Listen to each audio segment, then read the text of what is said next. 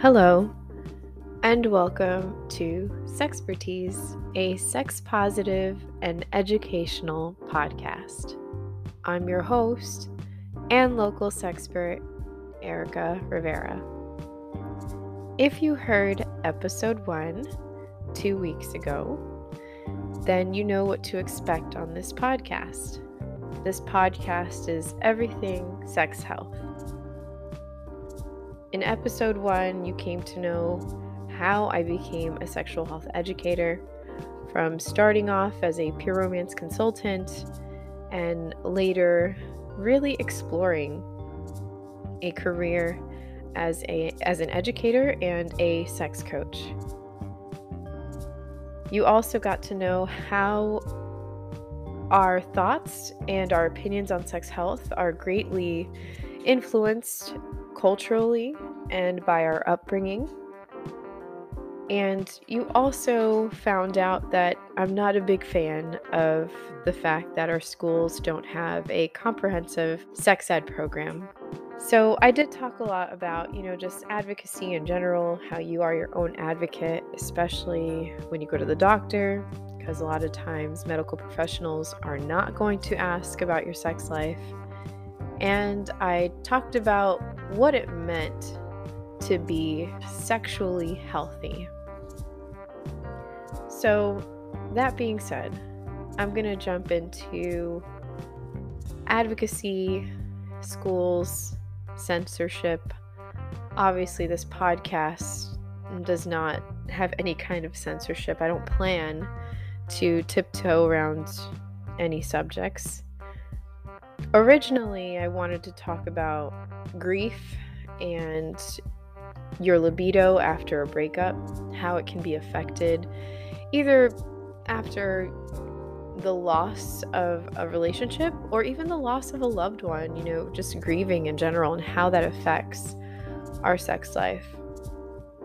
And we may have time to get to that a little bit later. But right now, I feel like there's more of a pressing issue that I want to touch base on. And that's this whole like fiasco on um, a book called All Boys Aren't Blue. I contemplated whether or not to talk about this, but I figured why not? You know, sex health is inclusive to LGBT, the LGBT community, our LGBT youth. You know, they deserve comprehensive sex health education as well. And this book is really, you know, I haven't read it, so I can't I cannot speak on the content of the book other than some of the excerpts that I've seen. But what I do know is that All Boys Aren't Blue, which is a memoir by George M. Johnson, is is named Best Book of the Year by Amazon, and that was for 2020. And it was also named Best Book of the Year in 2020 by New York and Chicago Public Libraries. It was called the Best Book of the Summer by People Magazine, and it was a Kids Book Choice Award finalist. It's been recognized as a valuable resource for teaching about cultural representation in literature. So that's that's what I do know, and that's without reading it.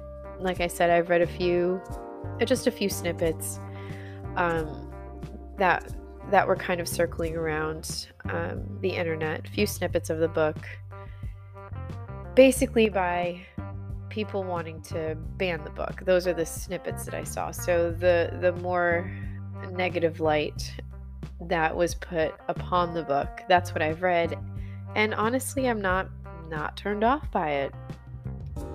Some of the excerpts or the snippets that I have read have sexual content in them, but I don't see an issue with it. Perhaps that's in an an unpopular opinion, but that's just how I feel. I think that, you know, I'm, I'm thinking back to you know, Judy Blume. I don't know if anyone has read any of her books, but she had a book called Forever that came out in like April of 1970 something. I don't know, might have been 1975 or 1979.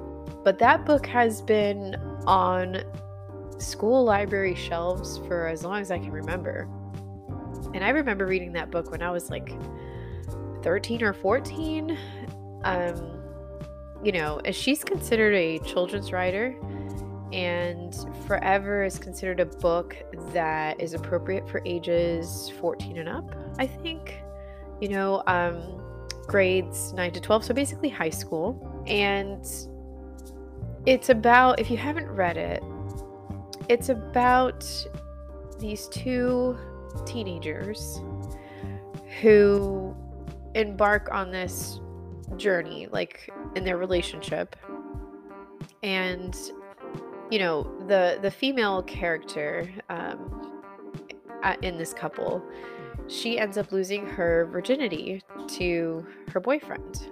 And the book is pretty uh, explicit when it comes to opening up about how their passion and their sexuality is blooming you know? And they you know basically the book just talks about their senior year of high school and decisions that are you know now very important to them um, as far as their future is concerned, you know, things like that. But that book was really like one of my first experiences, uh, basically reading like uh, soft erotica. It it was, uh, from what I can remember, because like I haven't read it in a long time, but from what I can remember, you know, I read that book more than once and I was still a virgin when I read it and I, you know, it, it was just that that was a learning experience for for me reading that book. And it makes me question like is this about the explicit content in All Boys Aren't Blue or is it an LGBT thing? Or is it a black thing, a race thing? And, um, you know, I, I hate to, you know, I'm not on here um, saying that I'm insinuating that. I'm asking because LGBT youth, students, this is a really sensitive time in their life, you know, middle school and high school. And when it comes to wanting to read about or explore relatable experiences, it's kind of hard to find that. And this book provides that. You know, the book Forever by Judy Blume just happened to be a heterosexual experience for this teenage couple. And like I said, that book's been out since the 70s, and no one batted an eye. But now all of a sudden, we have these school systems wanting to ban this book and take, a, take it off the shelves at school libraries. I I don't understand that, you know, and the argument is the fact that the book is sexually explicit. And you know what? Most books at the library, at least again, from what I can remember in high school, middle school, most books have an age range on them. And I think too, you know, the usually the librarians are the ones that pick out, um, or at least have some say as to what books are on the shelves. And in my opinion, you know, if you're a parent who doesn't want your children reading these types of book, then that's something that you need to address with them. The school can't possibly police every, you know, every book. I mean, there are some parents out there who may be okay with this type of material. You know, everything stems from from the home. Or at least again, that's my opinion like I spoke about in episode one, you know, culturally and, you know, how we're raised, that is how we view sex health. That is what influences us. So if you were raised in a religious household, you know, you may be too scared to pick up a, a book like that. You know, if you were raised in a really open um, household where, you know, sex is talked about regularly, then you might pick up a book like that. So it's, you know, or in my case, even though I grew up in a very religious household and sex was never spoken about, that kind of made me want to pick up the book even more because I knew so little about sex and I was navigating, you know, high school crushes and relationships and why do I feel, you know, like hormones are raging and you know, you don't understand what your body is going through when no one has educated you on it. So, books like this, this was all I had. And I feel like maybe for some of the LGBT youth today, books like this is all they have, you know, to find some kind of relatable experience. Now, I did read somewhere that um, there might be sexual assault in this book, and apparently that's another taboo subject. But being a an advocate, a sexual assault victims advocate, again, subjects like this they're they're real. They're these are real things that people go through. Why I don't understand what is this why are we shielding this from our youth? This could very well, I mean, obviously, like I said in episode 1, God forbid anything like that happened to any of, you know, any of our youth.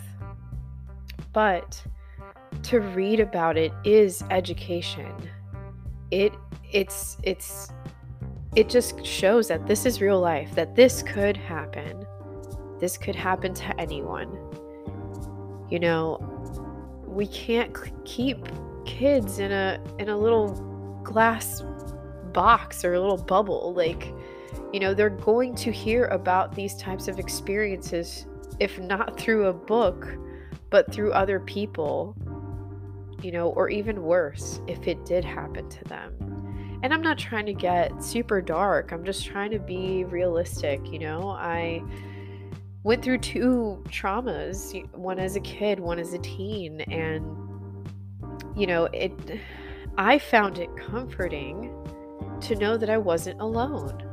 You know, once I got older and I realized, wow, I'm not the only one who has gone through this.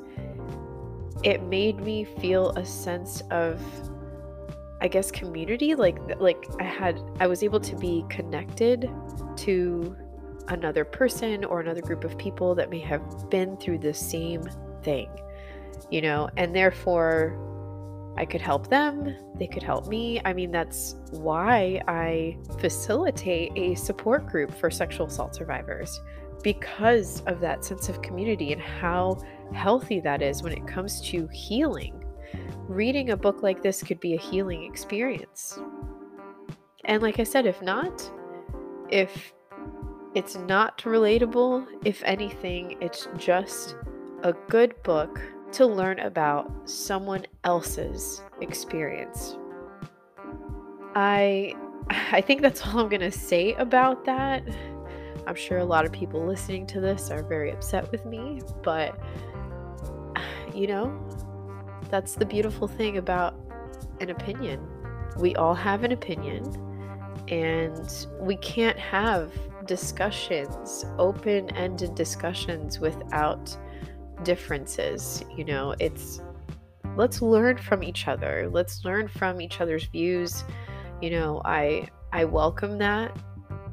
But, you know, this is just this is just my opinion. Um long story short, you know, I, like I said, I read online about people wanting to ban this book. And I mean, even someone here in Florida decided to basically um, go the criminal like like I'm sorry I'm just I'm still kind of at a it's just weird like I'm still at a loss for words that someone would file a criminal complaint against the book.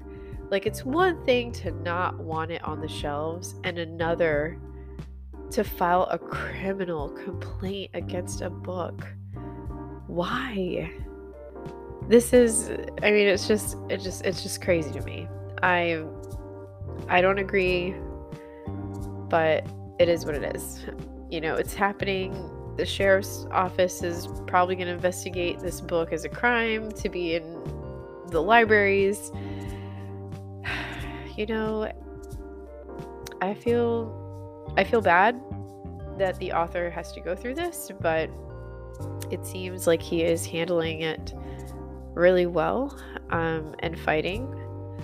Uh, he said he refused to be erased and he refused to let anyone tell him the truth, you know, that the truth of his childhood experience is too much for another child to read.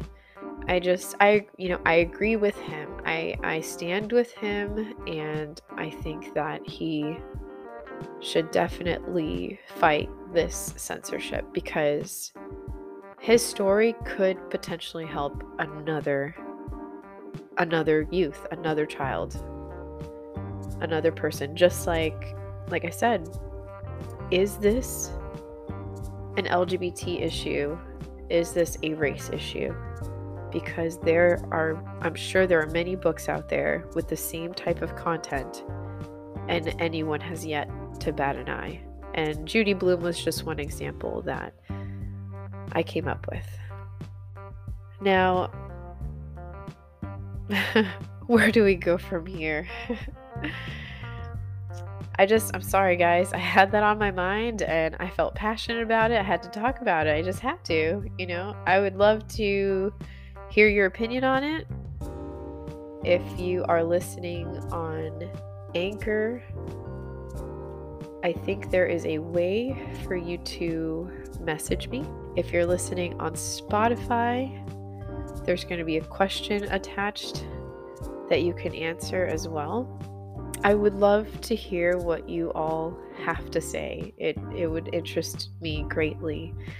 Also, we kind of did run out of time to talk about libido after breakup. That was my original topic. I'm like, you know what? This is this is so great. Like a lot of people don't understand why your libido can can either speed up or slow down after a breakup or why grief can affect it you know people wonder like where does the libido go after you know a breakup or after the loss of a loved one I, I can't get into too much detail about it right now so i am going to leave it for episode three so episode three we will talk about libido and i welcome your questions when it comes to that topic and hopefully i can answer it on that episode don't forget that I am on Patreon, and if you become a patron, you get voting power on future episodes.